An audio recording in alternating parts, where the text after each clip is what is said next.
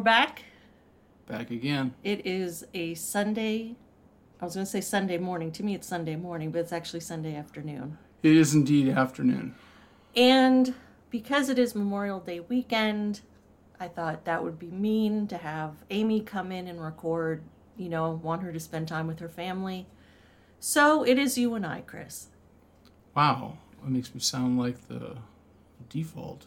I'm like the second string quarterback. Steve Young was a second string quarterback, and he turned out to be a Hall of Famer. Yeah, that's true. Okay, I'm a Hall of Famer. You're a Hall of Famer, honey. Um, but thank you for filling in for her. And actually, going through Hosea, I think it, there's a reason why you're filling in this week, because there's a lot of things that can apply to your situation and what happened to you. Uh, and we'll get to that. What, go ahead and start us in prayer. No, I'll pass that ball to you. I think you're ready to start us in prayer. Nope. That's between me and God. Is that your default answer? That's my default truth. Lord, thank you. Thank you for everything. Thank you for letting Chris and I sit here and understand your word and hopefully spread it to other people. And Lord, please be with everyone who just isn't doing well today. Please just wrap them in, in your comfort and your love. Lord, please let everyone who listens get what they need out of this podcast. Let them understand your word. Let them become closer to you. Please guide us every day. In Jesus' name we pray. Amen. Amen. I should really think about a prayer before I ramble on with a prayer. Well, I tend to think a little bit the opposite. I think whatever is on your mind will come out of your mouth. All right. Okay, so we are on Hosea. We're doing the, the book of Hosea today. And the paragraph before scripture says, Hosea was the last great prophet that God sent to the northern kingdom of Israel before they were destroyed and exiled by Assyria. He presents a powerful message of God's love for his people, even while they are sinning against him. Do you have any, do you, is there anything you wanted to talk about before we got started? I didn't ask you. No, I'm doing well. Okay, so let's move on to Hosea uh, chapter one, verse one, which is titled Hosea's Prophecy. I'm just going to read through uh, one of the notes. Hosea was a prophet to the northern kingdom of Israel from seven fifty-three to seven fifteen B C. Under the reign of Jeroboam the Second, the northern kingdom had prospered materially, but had decayed spiritually. The people were greedy and had adopted the moral behavior and idolatrous religion of the surrounding Canaanites. This spiritual and moral decay continued throughout the end of the northern kingdom in seven twenty-two B C, and Hosea's messages reflect this sad situation. Hosea's role was to show how the people of the northern kingdom had been unfaithful to God, their quote-unquote husband and provider, and had married themselves to Baal and the gods of Canaan. He warned that unless they repented of their sin and turned back to God, they were headed for destruction. Hosea spoke of God's characteristics, his powerful love and justice, and how their practical experience of these should affect their lives and make them return to God. Unfortunately, the people had broken their covenant with God, and they would receive the punishments God had promised. Anything? Any questions? No. Alrighty. So Hosea chapter one, verse two through chapter two, verse one, Hosea's wife and children. And would you mind reading uh, chapter one, verse two, please? Not at all. When the Lord first began speaking to Israel through Hosea, he said to him, "Go and marry a prostitute, so that some of her children will be conceived in prostitution." This will illustrate how Israel has acted like a prostitute by turning against the Lord and worshiping other gods. Okay, thank you. You're welcome. And in the notes it says, Hosea married Gomer, and they had several children. Uh, continuing on with the notes, did God really order his prophet to marry a woman who was a prostitute? Some who find it difficult to believe God could make such a request view this story as an illustration, not a historical event. Many think the story is historical and give one of these explanations. One, According to God's law, a priest could not marry a prostitute or a divorced woman, but Hosea was not a priest. Two, it is possible that Gomer was not a prostitute when Hosea married her, and that God was letting Hosea know that Gomer would later turn to adultery and prostitution. In any case, Hosea knew ahead of time that his wife would be unfaithful and that their married life would become a living object, object to the adulterous northern kingdom. Hosea's marriage to an unfaithful woman would illustrate God's relationship to the unfaithful nation of Israel. And then in the last note here, God said he would personally rescue the people of Judah from their enemies with no help from their weapons or armies. Although God asks us to do our part, we should remember that he is not limited to human effort. God often chooses to work through people, but only because it is good for them. He can accomplish all his purposes without any help from us if he so chooses. You are very important to God, but on your own, you have neither the ability to fulfill nor the power to disrupt God's plans. All right, moving on to Hosea chapter two, verses two through thirteen. And this section is titled Charges Against an Unfaithful Wife. And here the Lord revealed what he had planned for Israel. Um, Israel's, and then in the notes it says, Israel's punishment and restoration are the themes of this chapter. As in a court case, the prostitute is brought to trial and found guilty, but after her punishment, she is joyfully and tenderly restored to God. And then would you please read Hosea chapter two, verse twelve, please? Yes. I will destroy her grapevines and fig trees, things she claims her lovers gave her. I will let them grow into tangled thickets, where only wild animals will eat the fruit. Thank you. And the note for that says the Israelites were so immersed in idolatry that they actually believed pagan gods gave them their vineyards and orchards. They had forgotten that the entire land was a gift from God. Today, many people give credit to everything and everyone but God for their prosperity. Luck, hard work, quick thinking, the right contacts. When you succeed, who gets the credit? Okay, anything? No. All right. Hosea chapter two, verses fourteen through twenty-three, and this section is titled The Lord's Love for Unfaithful Israel. And I was hoping you could read just this whole section, fourteen through twenty-three, please. fourteen through twenty-three? Mm-hmm. That's quite a bit. We can split it up if you want. No. Okay, here we go. But then I will win her back once again. I will lead her into the desert and speak tenderly to her there. I will return her vineyards to her and transform the valley of trouble into a gateway of hope. She will give herself to me there, as she did long ago when she was young, when I freed her from her captivity in Egypt. When that day comes, says the Lord, you will call me husband instead of my master. O Israel, I will wipe the many names of Baal from your lips, and you will never mention them again. On that day I will make a, co- a covenant with all the wild animals and the birds of the sky, and the animals that scurry along the ground, so they will not harm you. I will remove all weapons of war from the land, all swords and bows, so you can live unafraid, in peace and safety. I will make you my wife forever, showing you righteousness and justice, unfailing love and compassion.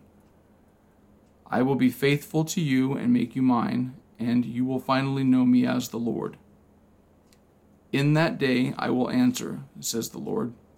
I will answer the sky as it pleads for clouds, and the sky will answer the earth with rain. Then the earth will answer the thirsty cries of the grain, the grapevines, and the olive trees. And they in turn will answer, Jezreel, God plants. At that time I will plant a crop of Israelites and raise them for myself. I will show love to those I called not loved, and to those I called not my people, I will say, now you are my people. And they will reply, you are our God. Wonderful, thank you. Okay, one of the notes said God was promising, one, to bring the people to the desert, a place free from distractions so he could clearly communicate with them, and two, to change what had been a time of trouble into a day of hope. God uses even our negative experiences to create opportunities to turn back to Him. As you face problems and trials, remember that God speaks to you in the desert and not just in times of prosperity. And that's where I thought maybe we could talk just briefly about what happened to you a couple weeks ago. In the sense that because you got into, um, you were in a car accident mm-hmm. a couple weeks ago, and it it says here, to change what had been a time of trouble into a day of hope. God uses even our negative experiences to create opportunities to turn back to Him. As you face problems and trials, remember that God speaks to you in the desert and not just in times of prosperity. Hmm. But you had told me, you know, what you, like you remembered what you were thinking during the accident. And I thought that was very powerful, powerful. And it's probably something that a lot of people would have in their minds, mm. which is, you know, I'm, I think this is my time. Like, I'm going to die right here. I think a lot of people have that thought, and they do die. Right. It's just your, they, because they died, no one ever knew that was their last thought. But what I thought was even more interesting was that you shared, you know, something else in that, what, what was all this for? Like, it's amazing that you came back with all that, that you remembered mm. all that. Mm-hmm. If you don't mind sharing. No, it's true. I just remember, I remember flashes. It seems longer than it probably than it was in reality. Uh, it's more drawn out. It's kind of like they say when you have a dream at night, you have this long dream, but in reality, it's over in seconds. Uh, I just remember thinking, so this is how I end. And it wasn't that that was on my mind, or not necessarily that I was cognizant of it. But uh, as the car was spinning, and I had zero control, I had no control over the car, and um, yeah, and I, and I did have the thought of, you know, uh, but between that, the fact that it is written, meaning, you know, whatever is to be with us is already decided, is how I take that to mean to be meant, uh, and so then I'm thinking I'm gonna die in this accident, and. What was my, and then I think, then I thought, what was my purpose?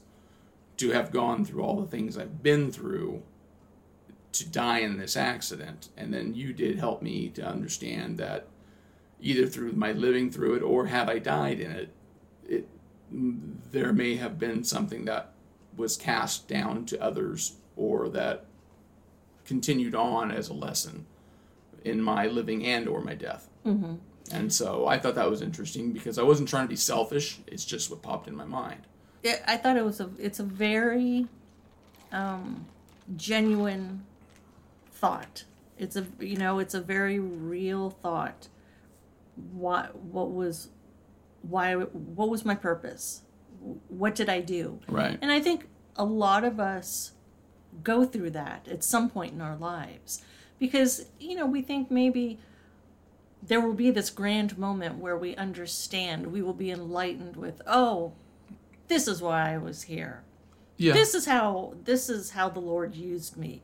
And I don't I don't believe from the Bible that that's how it works, because we can affect it may be it may be something we never learn about until we're gone. And then, you know, we're, and then maybe we're told, oh, okay, th- this event affected this person and this person who you didn't even know. A domino effect. Right, right. No, that's, and you, when you explained it to me, that, that made perfect sense. It's just, I, until you explained it to me, I, that way of thinking about it had not crossed my mind. Sure, sure. And I remember, like, the the first time that Amy and I spoke about it, and it does kind of, it hits you. It's like, oh, okay, all right. Because we think of it in a very kind of selfish manner. Yeah. I never I never considered a, a grand ending in the sense of, oh, you know, trumpeteers, or this is how I end, or something, you know, a romantic, heroic ending. But yeah. something something more plain uh, and easily understood. Right, maybe someone coming up to you and being like, this is how you affected my life. Thank you so much. Yeah, closure. right, right. Thank you. Yeah. Having some d- definitive closure yeah. versus just, I, you know, not just, yeah. but dying in a car accident. Mm-hmm. When you've been through X, Y, and Z, thinking that surely if you've overcome these hurdles and these obstacles, there must be something, if, the, if, if there was were obstacles that you took to be rather large, surely that you're being honed or prepared for something bigger. Well, and that's the thing. Here's the thing. You lived through the crash.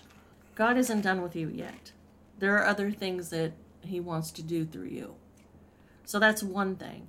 And two, even if we're just looking at this accident, not any of the things that have happened to you throughout your life, if we're just looking at the accident, you have no idea who was affected by that accident. It could be the other driver. It could be one of the witnesses. It could be one of the people who heard about the accident. Like, you don't know the domino effect and who was affected by it. Right. You just don't know. No, you don't. And you may never, ever know. I may never know. Good chance I won't. All right. Well, let's continue with some notes for this section because we're not done. Uh, not until Judah's exile would the entire nation begin to come to its senses, give up its idols, and turn back to God. And not until that day when God rules through Jesus the Messiah will the relationship between God and his people be restored. In that day, God will no longer be like a master that, to them. He will be like a husband. The relationship will be deep and personal, the kind of relationship we can know, though imperfectly, in marriage. The last note, God's wedding gift to his people, both in Hosea's day and in our own, is his compassion. Through no merit of our own, God forgives us and makes us right with him. There is no way for us by our own efforts to reach God's high standards, but he graciously accepts us, forgives us, and draws us into a relationship with himself. In that relationship, we have personal and intimate communion with him. Okay, any questions? No. All right, Hosea chapter three, verses one through five. And would you please read verse one? Then the Lord said to me, "Go and love your wife again, even though she commits adultery with another lover. This will illustrate that the Lord still loves Israel, even though the people have turned to other gods and love to worship them." And the note says, this short chapter pictures the nation's exile and return. Israel would experience a time of purification in a foreign land, but God would still love the people and would be willing to accept them back. God commanded Hosea to show the same forgiving spirit to Gomer. Although Hosea had good reason to divorce Gomer, he was told to buy her back and love her. No matter how low we sink, God is willing to buy us back, to redeem us, and to lift us up again. Okay, Hosea chapter four, verses one through nineteen. This section is called the Lord's Case Against Israel. And the paragraph before the scripture starts in our Bible said, "The rest of Hosea's prophecy deals with Israel's sin and her impending judgment. Hosea points out the moral and spiritual decay of the nation. He describes the punishment awaiting the people and pleads with them to return to God. Although judgment and condemnation of sin are prevalent in the book, a strand of love and restoration runs throughout. Even in the midst of judgment, God is merciful and will restore those who repent and turn to him." Okay, I thought we would read this whole section, verses one through nineteen, but we can split it up. I'll read one through seventeen, one through eleven. "Hear the word of the Lord, O people of Israel. The Lord has brought charges against you, saying, 'There is no faithfulness, no kindness, no knowledge of God in your land. You make vows and break them. You kill and steal and commit adultery. There is violence everywhere, one murder after another. That is why your land is the is in mourning, and everyone is wasting away. Even the wild animals, the birds of the sky, and the fish of the sea are disappearing. Don't point your finger at someone else and try to pass the blame. My complaint, you priests, is with you. So you will stumble in broad daylight, and your false prophets will fall with you in the in the night. And I will destroy Israel, your mother. My people are being destroyed because they don't know me. Since you priests refuse to know me, I refuse to recognize you as my priests. Since you have forgotten the laws of your God, I will forget to bless your children. The more priests there are, the more they sin against me. They have exchanged the glory of God for the shame of idols. When the people bring their sin offerings, the priests get fed. So the priests are glad when the people sin. And what the priests do, the people also do. So I now will punish both priests and people for their wicked deeds. They will eat and still be hungry. They will play the prostitute and gain nothing from it, for they have deserted the Lord to worship their gods. Wine has robbed my people of their understanding. They ask a piece of wood for advice. They think a stick can tell them the future. Longing after idols has made them fools. They have played the prostitute, serving other gods and deserting their God. They offer sacrifices to idols on the mountaintops. They go up into the hills to burn incense in the pleasant shade of oaks, poplars, and terebinth trees. That is why your daughters turned to prostitution and your daughters-in-law commit adultery. But why should I punish them for their prostitution and adultery? For your men are doing the same thing, sinning with whores and shrine prostitutes. O foolish people! You refuse to understand, so you will be destroyed. Though you, Israel, are a prostitute, may Judah avoid such guilt. Do not join the false worship at Gilgal or Bethaven, even though they take oaths there in the Lord's name. Israel is stubborn like a stubborn heifer, so should the Lord feed her like a lamb in a lush pasture?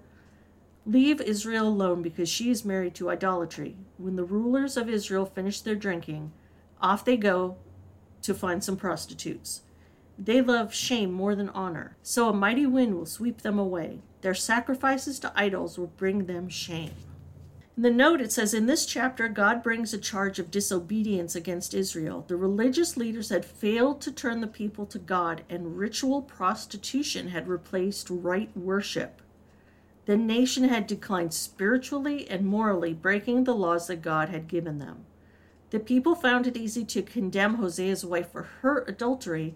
They were not so quick to see that they had been unfaithful to God. Another note says, we often blame others if we fear punishment for wrongdoing. Hosea warned the priests not to blame anyone else. The nation's sins were largely their fault. Israel's priests pointed out the people's sins, but God would not allow them to overlook their own irresponsible actions. Instead of instructing the nation in religion and morality, they had led the way toward idolatry and immorality. Their failure to lead the people in God's ways placed most of the blame for Israel's destruction on them. Knowing that God will not allow us to blame others for your sinfulness should cause us to admit our own sins. We are responsible for our own sinful actions. Beware of the tendency to blame others, because it can keep you from feeling the need to repent. And the last note here, the priests were glad when the people sinned. Every time a person brought a sin offering, the priests received a portion of it. The more the people sinned, the more priests received. Because they couldn't eat all of the offerings themselves, they sold some and gave some to their relatives. The priests profited from the continuation of sin. It gave them power and position in the community. So instead of trying to lead the people out of sin, they encouraged sin to increase their profits. They were greedy and crooked. They were. They were. So referring to verse twelve, where they uh, spoke about asking a piece of wood for advice, mm-hmm. I wanted to look it up. Well, let's read the note first. The note says, the stick or divining rod was a way of attempting to tell the future. By divorcing themselves from God's authoritative religion centered in Jerusalem, inhabitants of the northern kingdom had effectively cut themselves off from God's word and from his way of forgiveness. The drive to be free from all restrictions can move us completely out of God's will.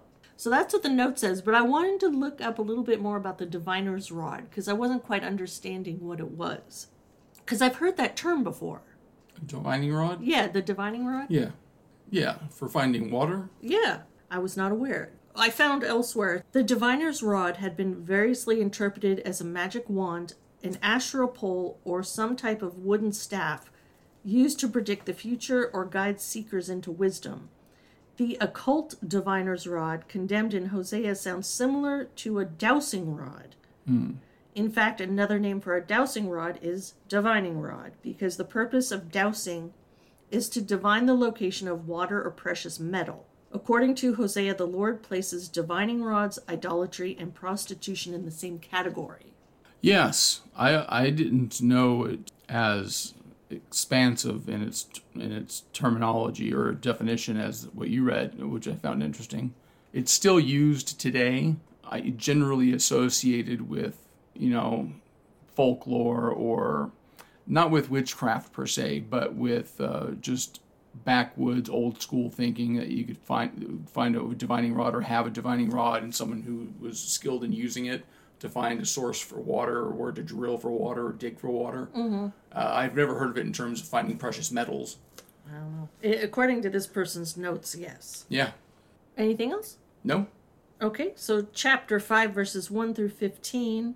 So in this section, Hosea had a message for the priests, and I didn't have any notes for this section.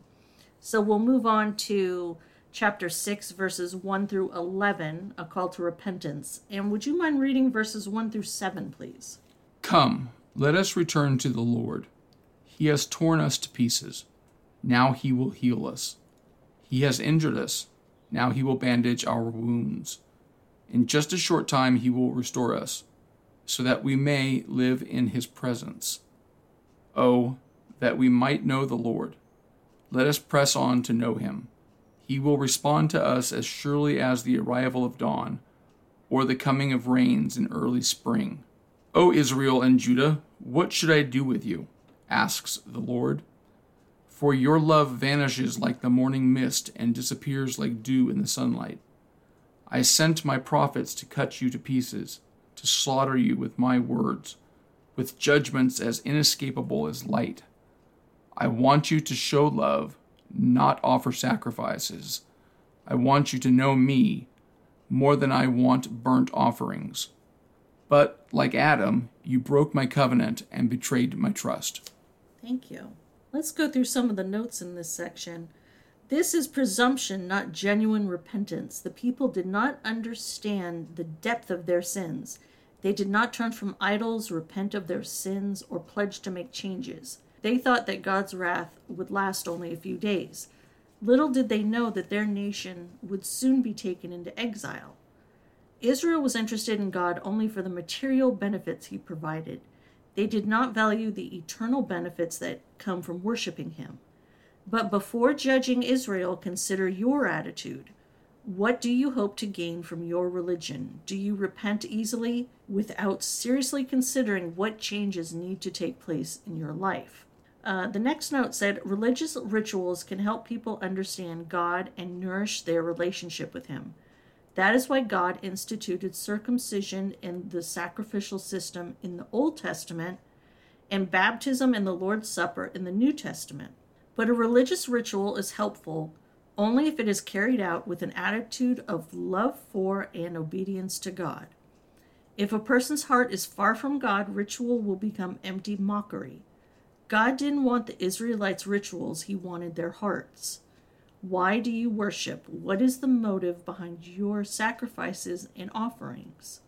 And then find the final note, one of Hosea's key themes is that Israel had broken the covenant God had made with them at Mount Sinai, and that was referred to uh, Exodus nineteen and twenty, the Ten Commandments. God wanted to make Israel a blessing and a light to all the nations, and if God's chosen people obeyed him and proclaimed him to the world, he would give them special blessings. If they broke the covenant, however, they would suffer severe penalties, as they should have known. Sadly, the people broke the covenant and proved themselves unfaithful to God. How about you? Have you also broken faith with God? What about your forgotten promises to serve him? Any questions further?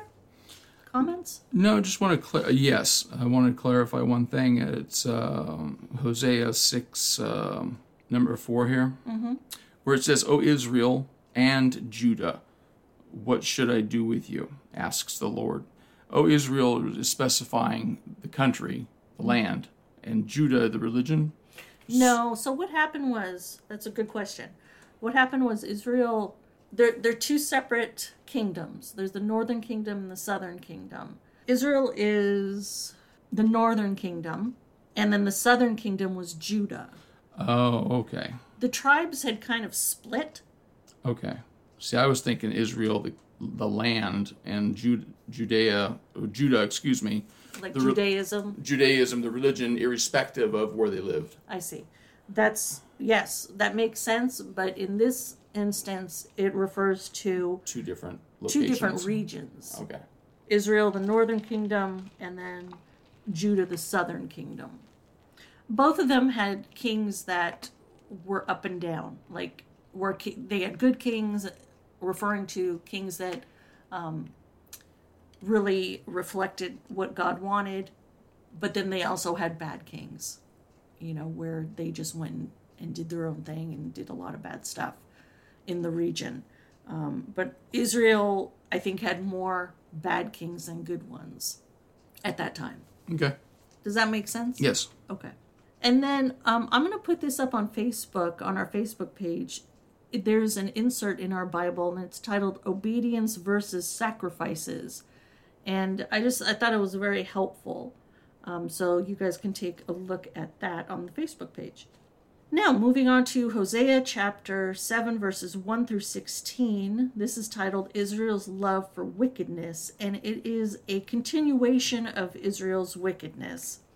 If you could please read verse sixteen, please. Tootsie's going to read it. Let me turn to that page.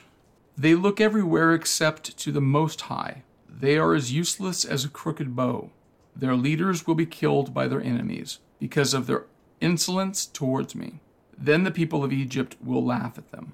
And the note for that said, people look everywhere except to God for happiness and fulfillment, pursuing possessions, recreation, and relationships. In reality, only God can truly satisfy the deep longings of the soul. Look first to heaven, to the Most High God. He will meet your spiritual needs, not all your materialistic wants. Hosea chapter eight, verses one through fourteen. Israel harvests the whirlwind, and in this section, the Lord held the Israelites accountable. And in the notes, it said, like a forceful whirlwind, God's judgment would come upon Israel by means of the Assyrians. When we seek security in anything except God, we expose ourselves to great danger. Without God, there is no lasting security. Uh, the next one said, the people's sacrifices had become mere ritual, and God refused to accept them. We have rituals too, attending church, observing a regular quiet time, celebrating Christian holidays, praying before meals. Rituals give us security in a changing world. Because they are repeated often, they can drive God's lessons deep within us. But rituals can be abused. Beware if you find yourself observing a religious ritual for any of the following reasons. One, to gain community approval. Two, to avoid the risks of doing something different. Three, to make thought unnecessary. Four, to substitute for personal relationships. Five, to make up for bad behavior. And six, to earn God's favor. We should not reject the rituals of our worship, but we must be careful to think about why we do them. Focus on God and perform every act with sincere devotion. And then la- the last note said, in Egypt, the Israelites had been slaves. The people would not literally return to Egypt, but they would return to slavery, this time scattered throughout the Assyrian Empire. Anything for that section? No. Hosea chapter nine, verses one through seventeen. Here Hosea announces Israel's punishment. And if you could please read verse seven. The time of Israel's punishment has come. The day of payment is here. Soon Israel will know this all too well. Because of your great sin and hostility, you say, the prophets are crazy, and the inspired men are fools. Thank you. And the note attached to that says, by the time Israel began to experience the consequences of its sins, it was no longer listening to God's messengers. Refusing to hear the truth from prophets who spoke out so clearly about its sins, the nations did not hear God's warnings about what was soon to happen. We all listen and read selectively, focusing on what seems to support our present lifestyle and ignoring a radical reordering of our priorities. In doing this, we are likely to miss the warning signs. Listen to people who think your approach is all wrong. Read articles that present viewpoints you would be unlikely to take. Ask yourself, is God speaking to me through these speakers and writers? Is there something I need to change? All right, Hosea chapter ten, verses one through fifteen, the Lord's judgment against Israel. And would you mind reading verse one, please? How prosperous Israel is, a luxuriant vine loaded with fruit. But the richer the people get, the more pagan altars they build.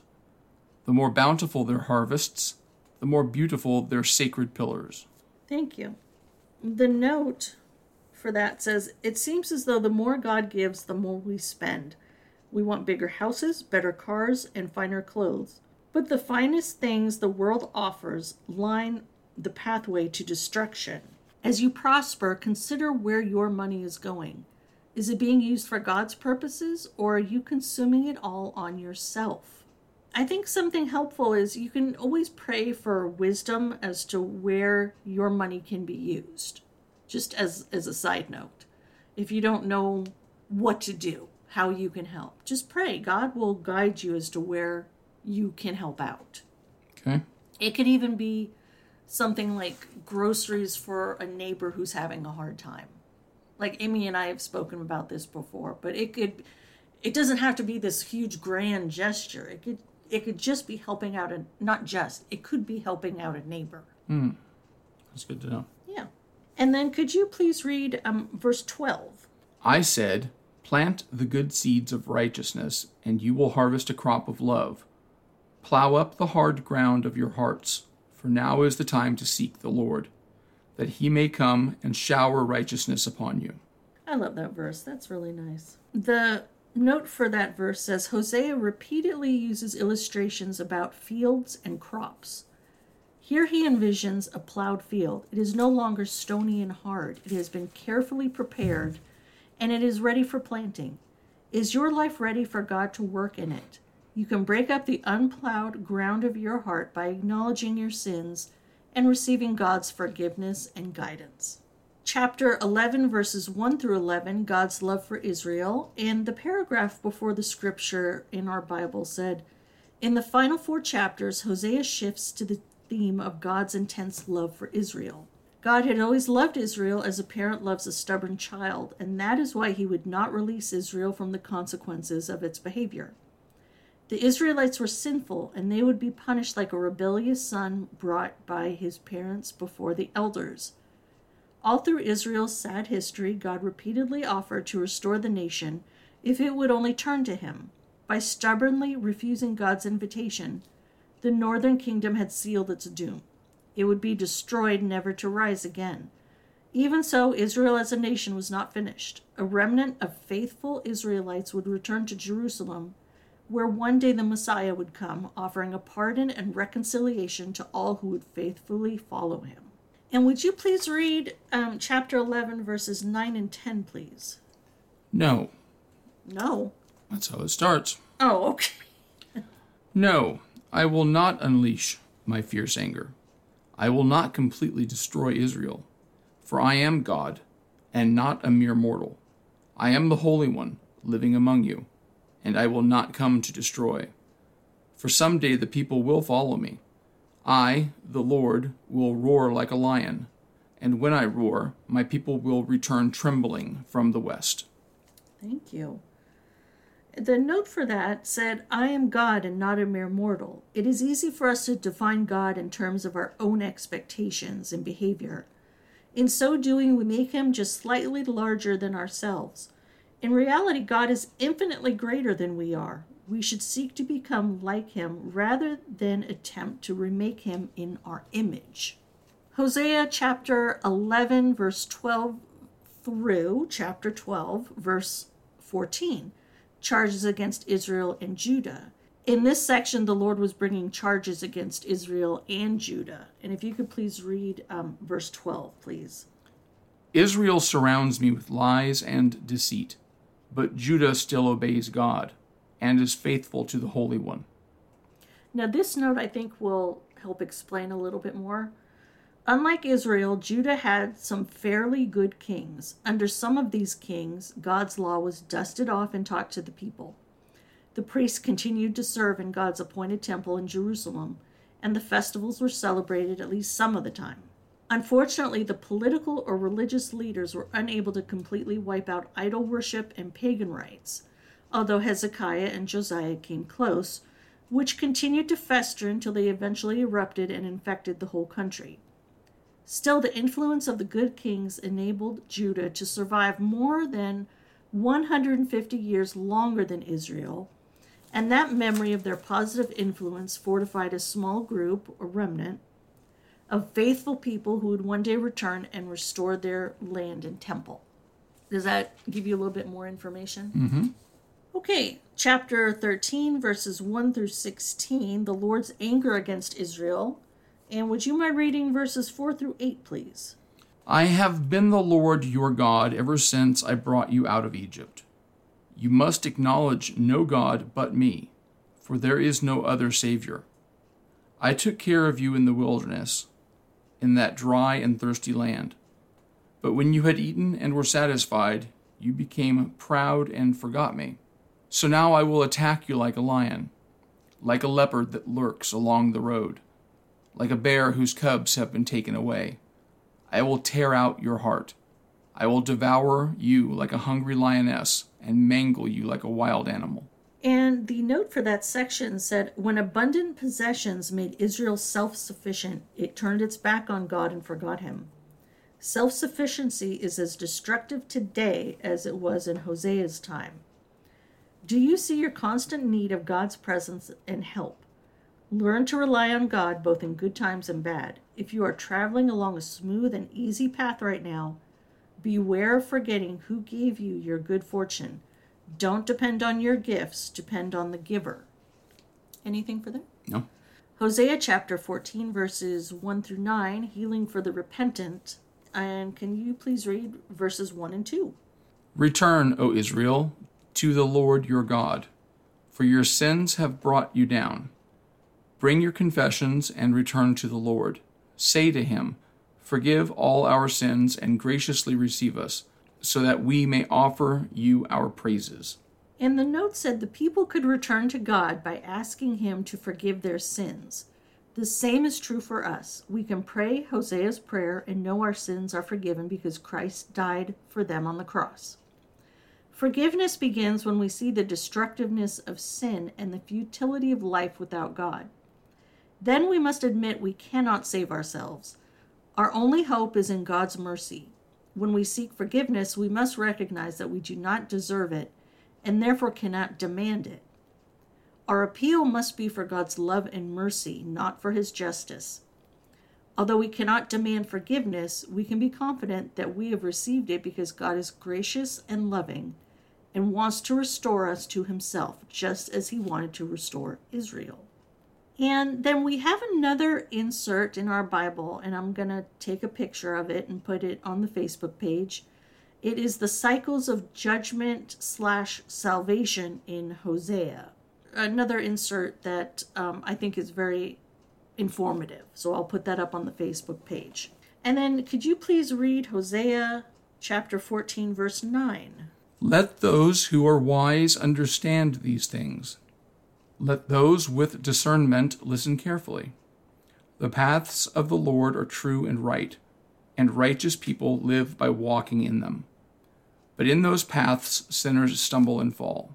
The note for that verse said, Hosea closes with an appeal to listen, learn, and benefit from God's word. To those receiving the Lord's message through Hosea, this meant the difference between life and death. For you, the reader of the book of Hosea, the choice is similar. You can either listen to the book's message and follow God's ways, or refuse to walk along the Lord's path. But people who insist on following their own direction without God's guidance are in total darkness, and have no idea what they are stumbling over. If you are lost, you can find the way by turning from your sin and following God. Forgiveness is a key word. When God forgives us, he judges the sin, but shows mercy to the sinner. We should never be afraid to come to God for a clean slate and a renewed life. That's what I have. That was very good. Any questions about anything? No. Okay. Just digesting it. It's a lot to take in. Yeah. Especially to prepare for the podcast. I've read over it several mm-hmm. times and gone through the notes, so I'm familiar with it, but you're just going through it for the first time. Yeah. So it is a lot to take in. Yeah. No, I have no questions at this time. So let's give out some information. The email is basic bible study nineteen at gmail dot com, facebook.com slash mybasicbiblestudy, and the website is my basic bible study dot com. Um, all of the readings are, I put on the Facebook page, so it just, if you want to catch up with where we are, and um, all of the links, like social media links and podcast links, you can find there as well. Next time, we are going to cover the following. Second Kings chapter seventeen, verse five, and the parallel Second Kings chapter eighteen, verse nine. Isaiah uh, chapter twenty-eight, verses one through twenty-nine. Second Kings seventeen, six through twenty-three, and the parallel Second Kings eighteen, ten through twelve. Second Kings seventeen, twenty-four through forty-one, Isaiah chapters one through five, Second Kings sixteen, nineteen and twenty, and the parallel Second Chronicles twenty-eight, twenty-six and twenty-seven, and then Isaiah chapters thirteen through sixteen. And like I said before, that will all be uh, posted on the Facebook page. Thank you for, for filling in. No, you're welcome. I think there are absolute reasons why God plops you in certain places to fill in for Amy. Oh, I'm happy to do it. Oh, I appreciate it. You're welcome. All right. Well, thank you for joining us, and have a blessed week. Yes, have a wonderful week.